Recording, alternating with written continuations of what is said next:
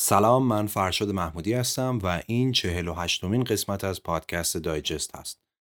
پادکستی که مسائل نسبتا پیچیده دنیای اطراف ما رو به زبانی بسیار ساده برای شما تعریف می‌کنه. این قسمت در مرداد 1401 ضبط میشه. خب به این قسمت در ادامه سری قسمت هایی است که به تفکر انتقادی برمیگرده. من در حوزه تفکر انتقادی قبلا دو تا اپیزود ساخته بودم که موضوعهاش آشنایی با خطاهای شناختی و مغلطه ها بوده. اساسا هیته تفکر نقادانه یکی از حوزه های مورد علاقه شخصی منه و چیزی که خود من وقت آزادم رو بیشتر صرفش می‌کنم. دلیلی هم که دارم اینه که تفکر به نظر من شبیه یک ازوله است که با تمرین بیشتر و بیشتر قوی و قوی تر میشه. و هرچقدر ازوله فکر کردن ما در اصل قوی تر بشه طبعا نتیجهش هم در همه جای زندگیمون نمایان تر میشه. مطلب در این هیته بسیاره ولی چیزی که این سری براتون انتخاب کردم برگرفته از کتاب هنر پرسشگری سقراطی آقای ریچارد پول و لینا الدر ترجمه آقای پیام یزدانی از نشر اخترانه که بیشتر کتاب های مجموعه تفکر نقاد رو این نشر هستش که منتشر می‌کنه که آقای دکتر سلطانی عزیز هم خیلی از این کتاب ها رو ترجمه کردن و من شخصا خیلی بهشون ارادت دارم. دلیلی که این موضوع رو حالا چرا انتخاب کردم به خاطر ارتباطی که پرسشگری با تفکر داره. در اصل خیلی بعیده که کسی متفکر انتقادی خوبی باشه ولی بلد نباشه چطوری پرسشگری کنه. و خب وقتی صحبت از پرسشگری هم می‌کنیم هیچ کسی در تاریخ بارزتر از سقرات نداریم که در این هیته آوازش بیشتر بوده باشه. برای همین می‌خوایم ببینیم این اندیشمند بزرگ از چه شیوه ها و روش هایی استفاده می‌کرده و چطور ما می‌تونیم چند تا درس در مورد پرسشگری از این فیلسوف بزرگ یاد بگیریم.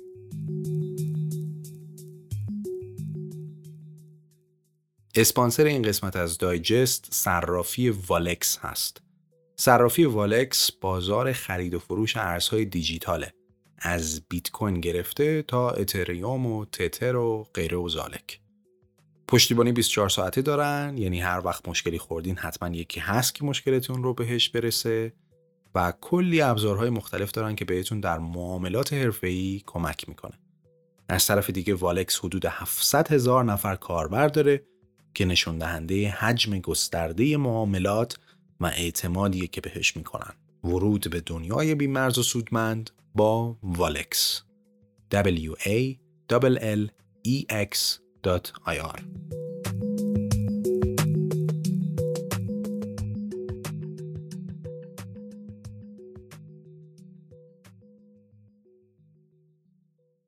خب اول یکم با خود سقرات اصلا آشنا بشیم که چه کسی بوده. سقرات همونطور که همه احتمالا می‌دونن از فلاسفه بزرگ یونان باستان بوده.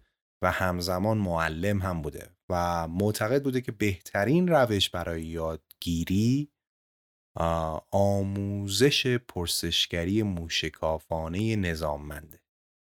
به عبارت دیگه ایشون اعتقاد داشته که اگر به واسطه پرسشگری به مردم نشون بدیم کدوم باور یا عمل معقول تره بهتر یاد می‌گیرن تا اینکه بهشون بگیم چی کار بکنن یا چه باوری داشته باشن. سقرات اغلب با استفاده از پرسشگری به مردم کمک می‌کرد. متوجه بشن که به آن چیزی که میگن باور دارن در واقع اعتقاد ندارن. چون رفتارشون با اعتقاداتشون همخونی نداشت.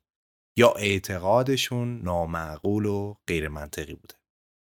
فلسفه ورزی سقرات به شکل مباحثه با کسی که تصور می‌کنه مفاهیمی مثل عدالت، شجاعت و غیره مثلا چیه. اما بر اثر پرسش های سقرات معلوم میشه که هیچ یک از طرفین مباحثه این رو نمی‌دونن و در تلاش در اصل مجدد برای فهمیدن سقرات در حین پرسش گزاره هایی رو مطرح می‌کنه که هم صحبتش اونها رو یا میپذیره یا رد می‌کنه. در نهایت آخرش هر دو نفر نمی‌تونن مسئله رو حل کنن اما بر اثر آگاهی از نادانی خودشون توافق می‌کنن که هر وقت تونستن تفحصی در این حوزه رو دوباره ادامه بدن.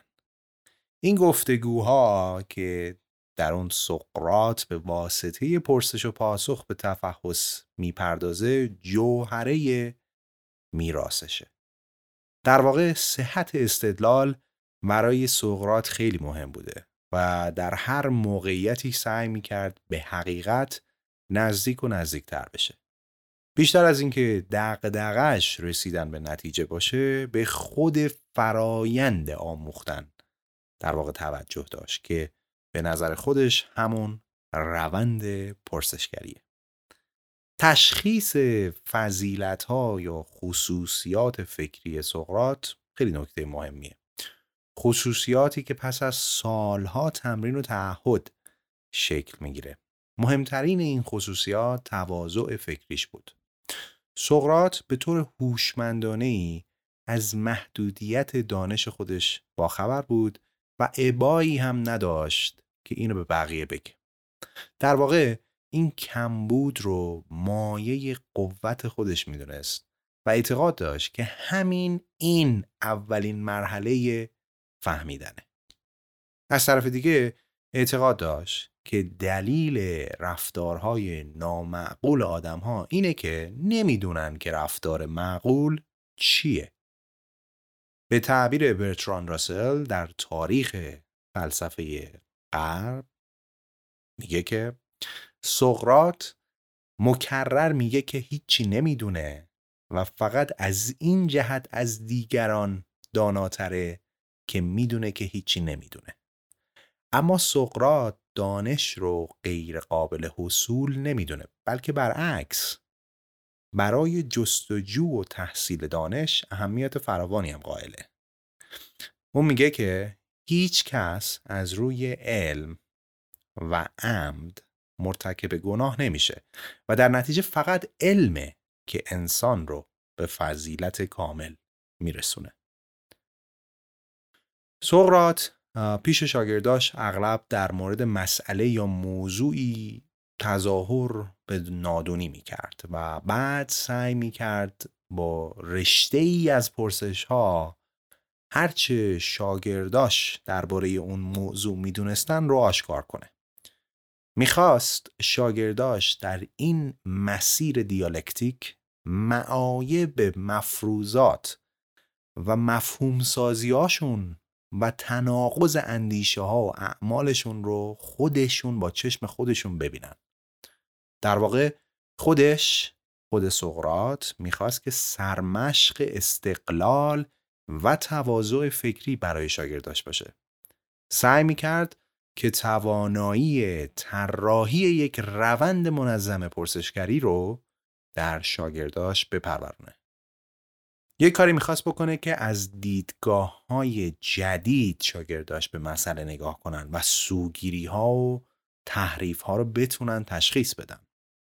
و از همه مهمتر می‌خواست که شوق بررسی اندیشه ها و جستجوی حقیقت رو بتونه در شاگرداش ایجاد کنه. از سقرات هیچ اثر مکتوبی که بتونیم به اون استناد کنیم وجود نداره. هرچی از سقرات می‌دونیم بیشتر مرهون آثار دو تا از شاگردانشه یعنی افلاتون و گزنفون و در نهایت هم سقرات در سال 933 قبل از میلاد در آتن به دو اتهام محکوم مرگ شد حالا چی بودن این دوتا اتهام؟ یک معرفی و اعتقاد به خدایانی غیر از اونایی که مورد تایید حکومت آتن بودن و دوم از راه به در کردن جوونا که از طریق پرورش فکر و تشویق اونا به پرسشگری در مورد وضع موجود انجام می‌داد. خب. حالا که خیلی خلاصه با خود سقرات آشنا شدیم بریم ببینیم این پرسشگری سقراطی چی هست.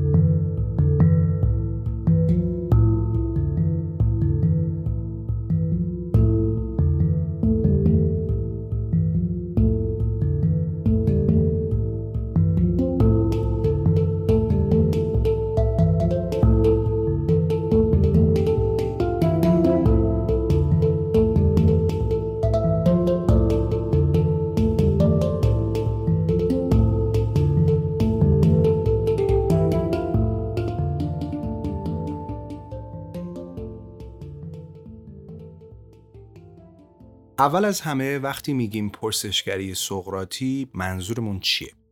در واقع منظور از این عبارت در مقابل پرسشگری معمولی اینه که این نوع پرسشگری روشمند منظمه و عمیقه و معمولا حوزه تمرکزش مسائل اساسی و مهمه خب اما برای اینکه بتونیم وارد پرسشگری بشیم قبلش لازمی که اصلا با خود تفکر آشنا بشیم.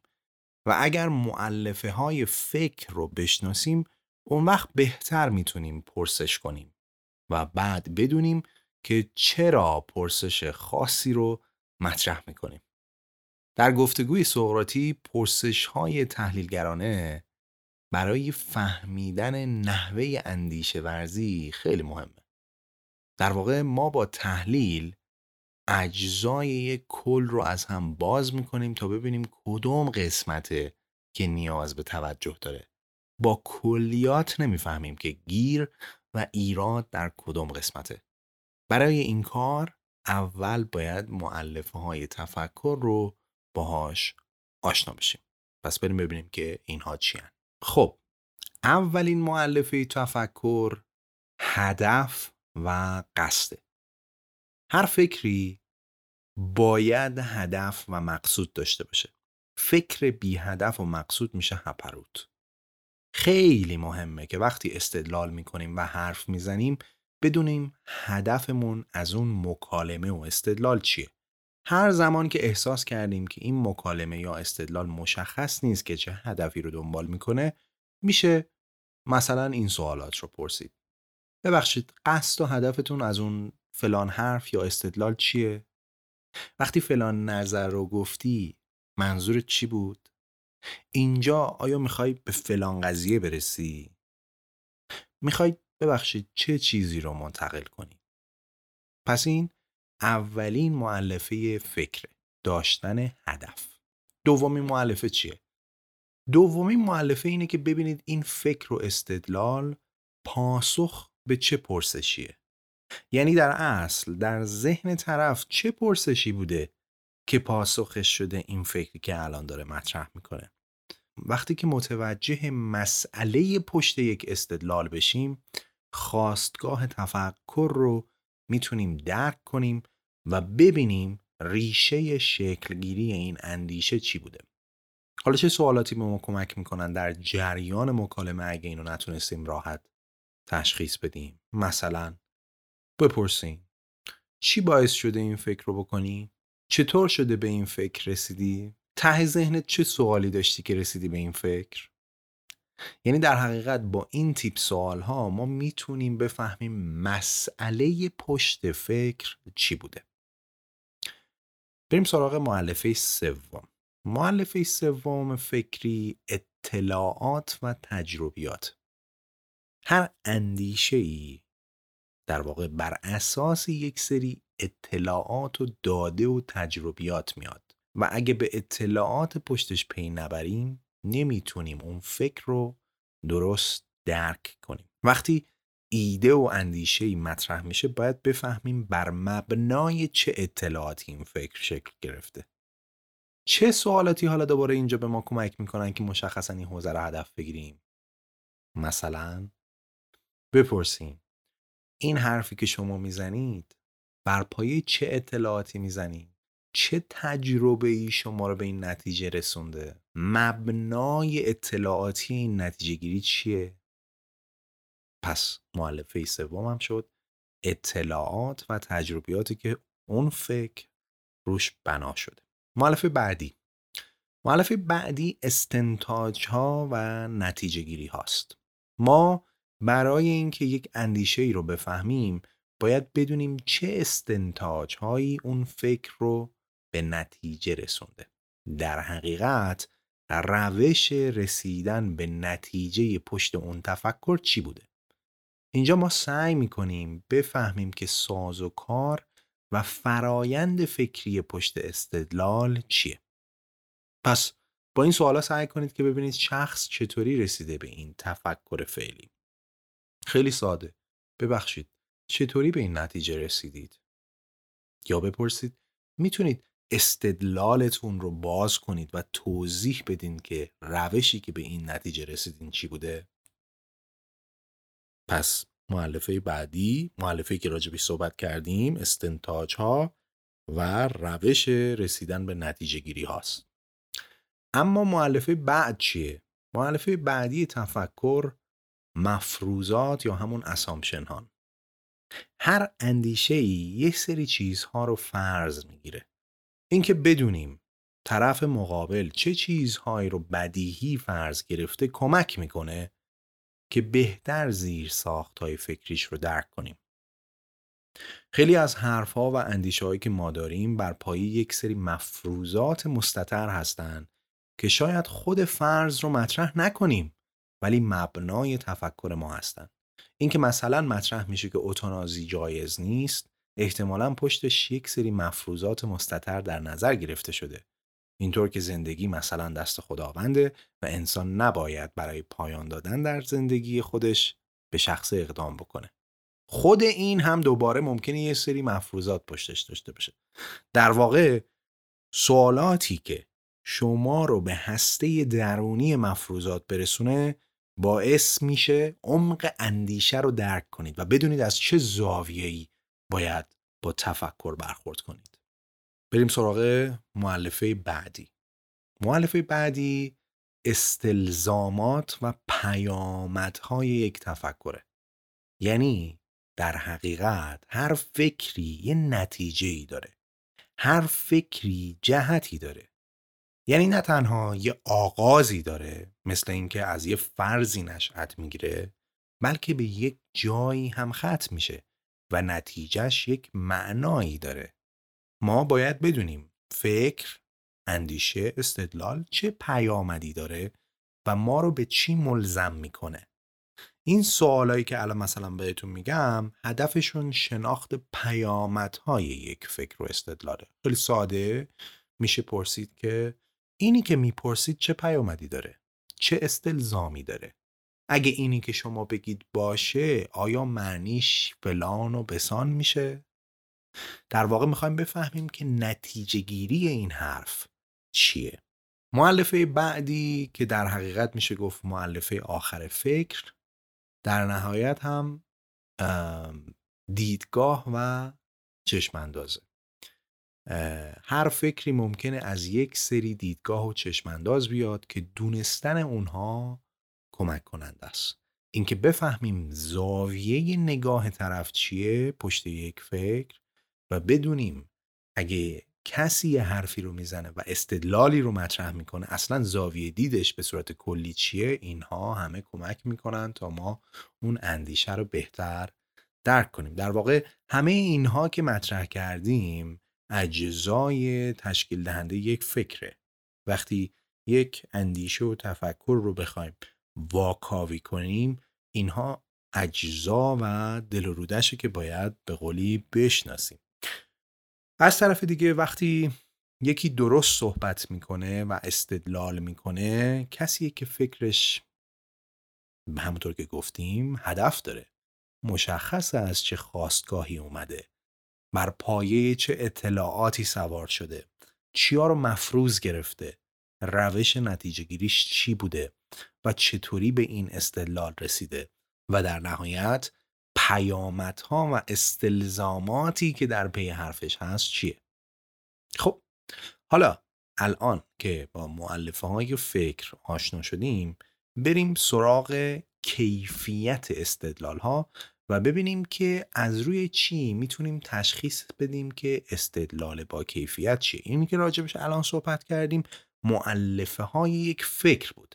ولی یک سری عوامل هم هستند که روی خود کیفیت استدلال تأثیر گذارن فارغ از اینکه یک فکر تمامی اون خواص رو تمامی اون مؤلفه ها رو رعایت کرده باشه.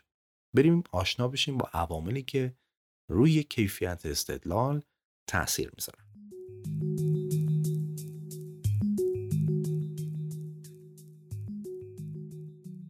اسپانسر این قسمت از دایجست مایکته. تا حالا شده بخواید یه بازی محبوب رو از گوگل پلی دانلود کنید و به پیغام در دسترس نبودن اون بازی توی ایران بر بخورید. این تجربه روزمره کلی آدم تو دانلود کردن بازی و اپلیکیشن های مختلفه.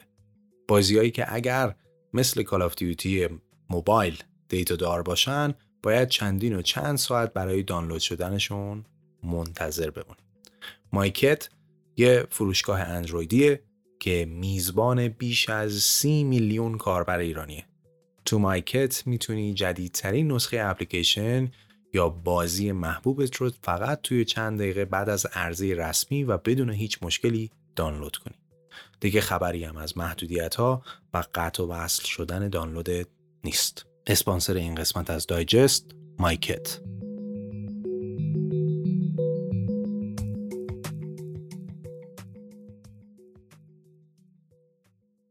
خب اولین معیار کیفیت استدلال یا اندیشه وضوحه اینکه بتونیم چقدر شفاف و واضح یک اندیشه و استدلال رو توضیح بدیم.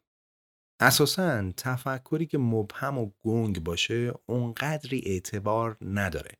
چون اصلا مشخص نیست چی هست و آخ که چقدر هم یه سریا دقیقا به خاطر همین ویژگیه که رعایت نمی‌کنن و آدم اصلا متوجه نمیشه که چی میگن.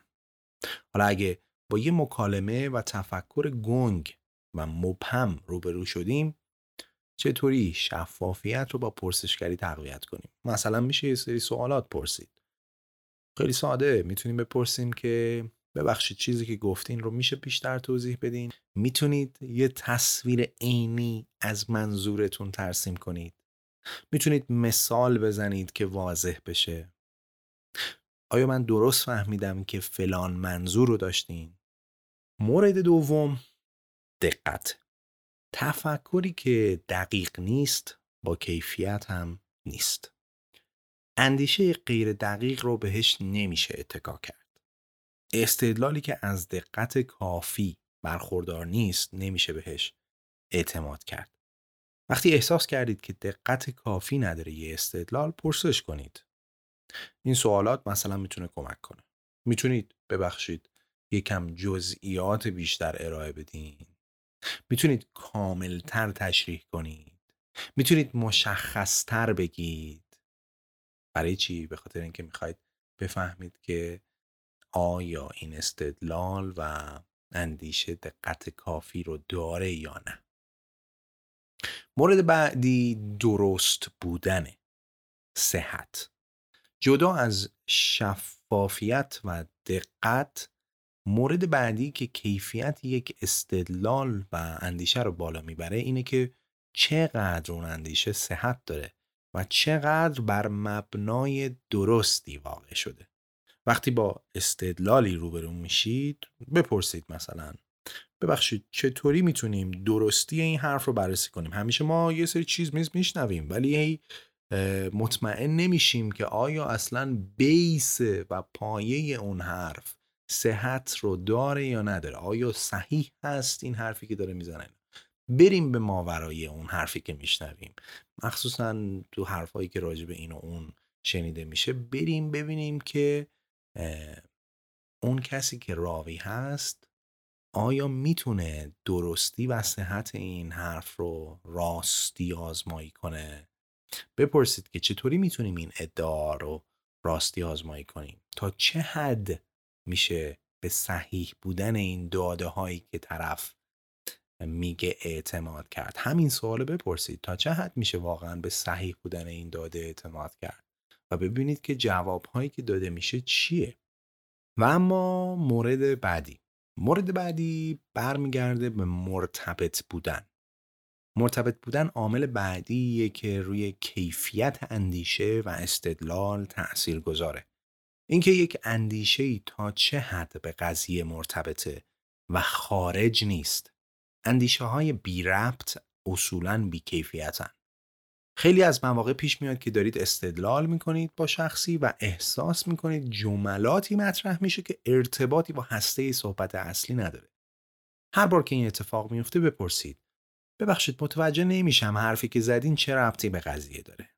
میشه ربطش رو به آنچه که صحبت کردیم توضیح بدین. میشه توضیح بدین که پرسشتون چه ارتباطی با پرسش ما داره.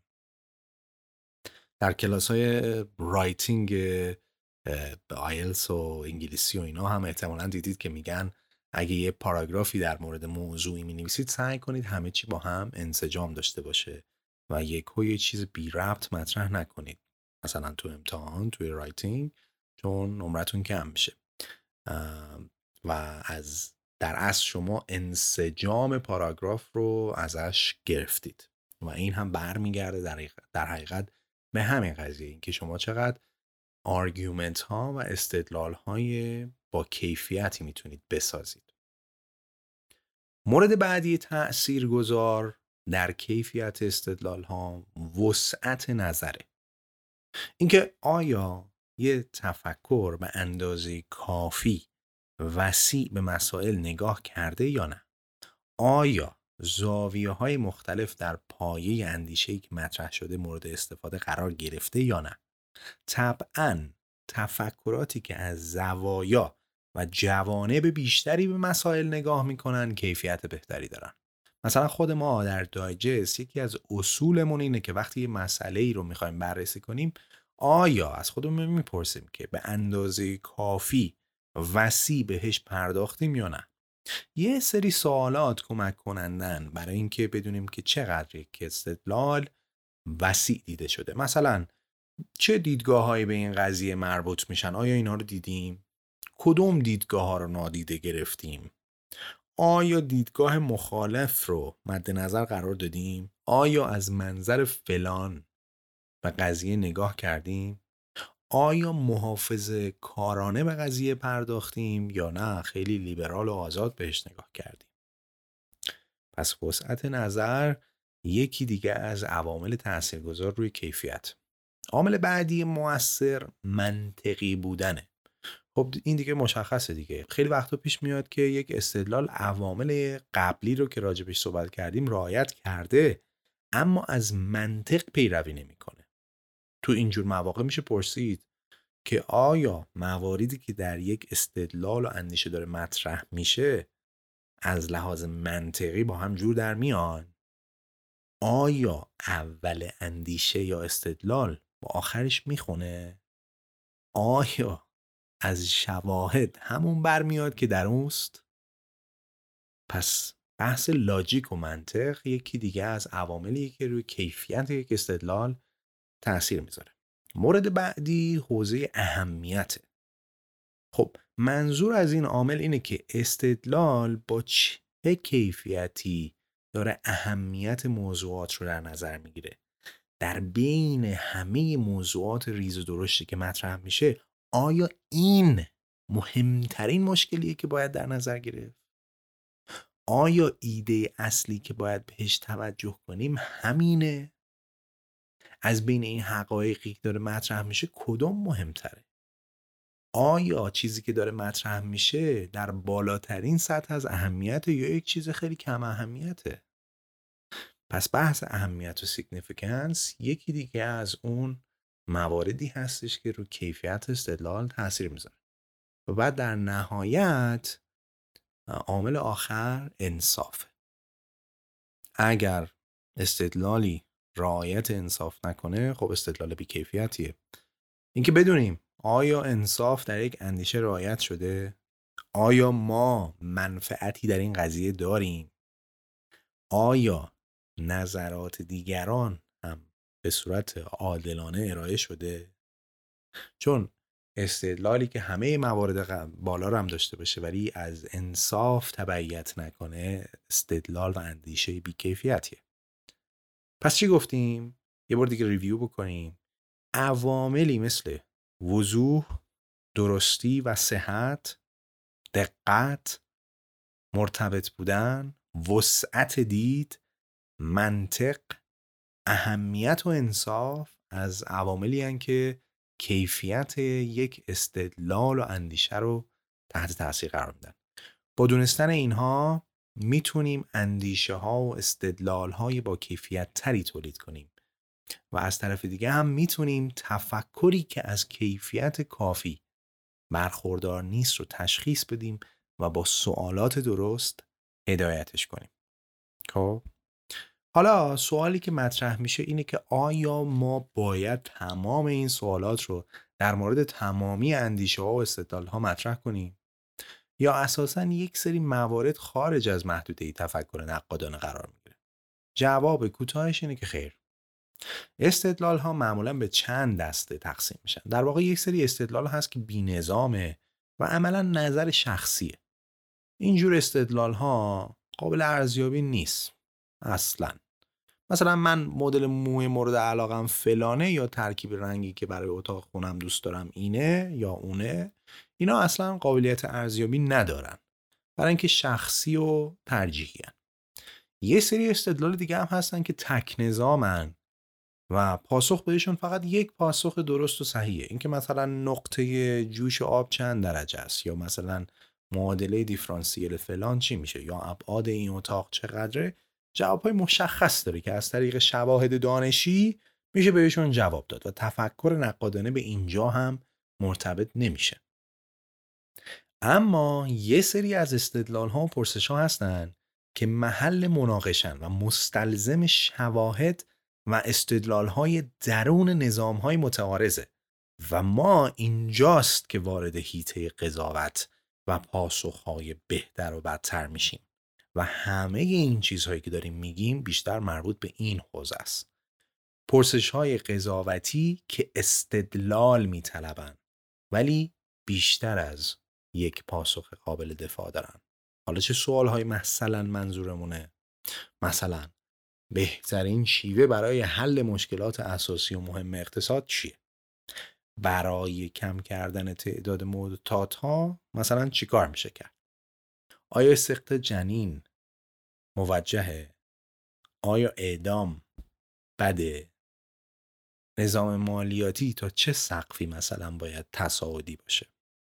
اساسا یکی از نقدهایی که به سیستم آموزش و پرورش فعلی میشه اینه که ما تا چه حد بچه هامون رو در مواجهه با سوالات قضاوتی قرار میدیم و چقدر با سوالات امر, ما... امر واقع و تک نظام چقدر روش های استدلال کردن رو به بچه ها درس میدیم و تمرین درست فکر کردن باهاشون انجام میدیم.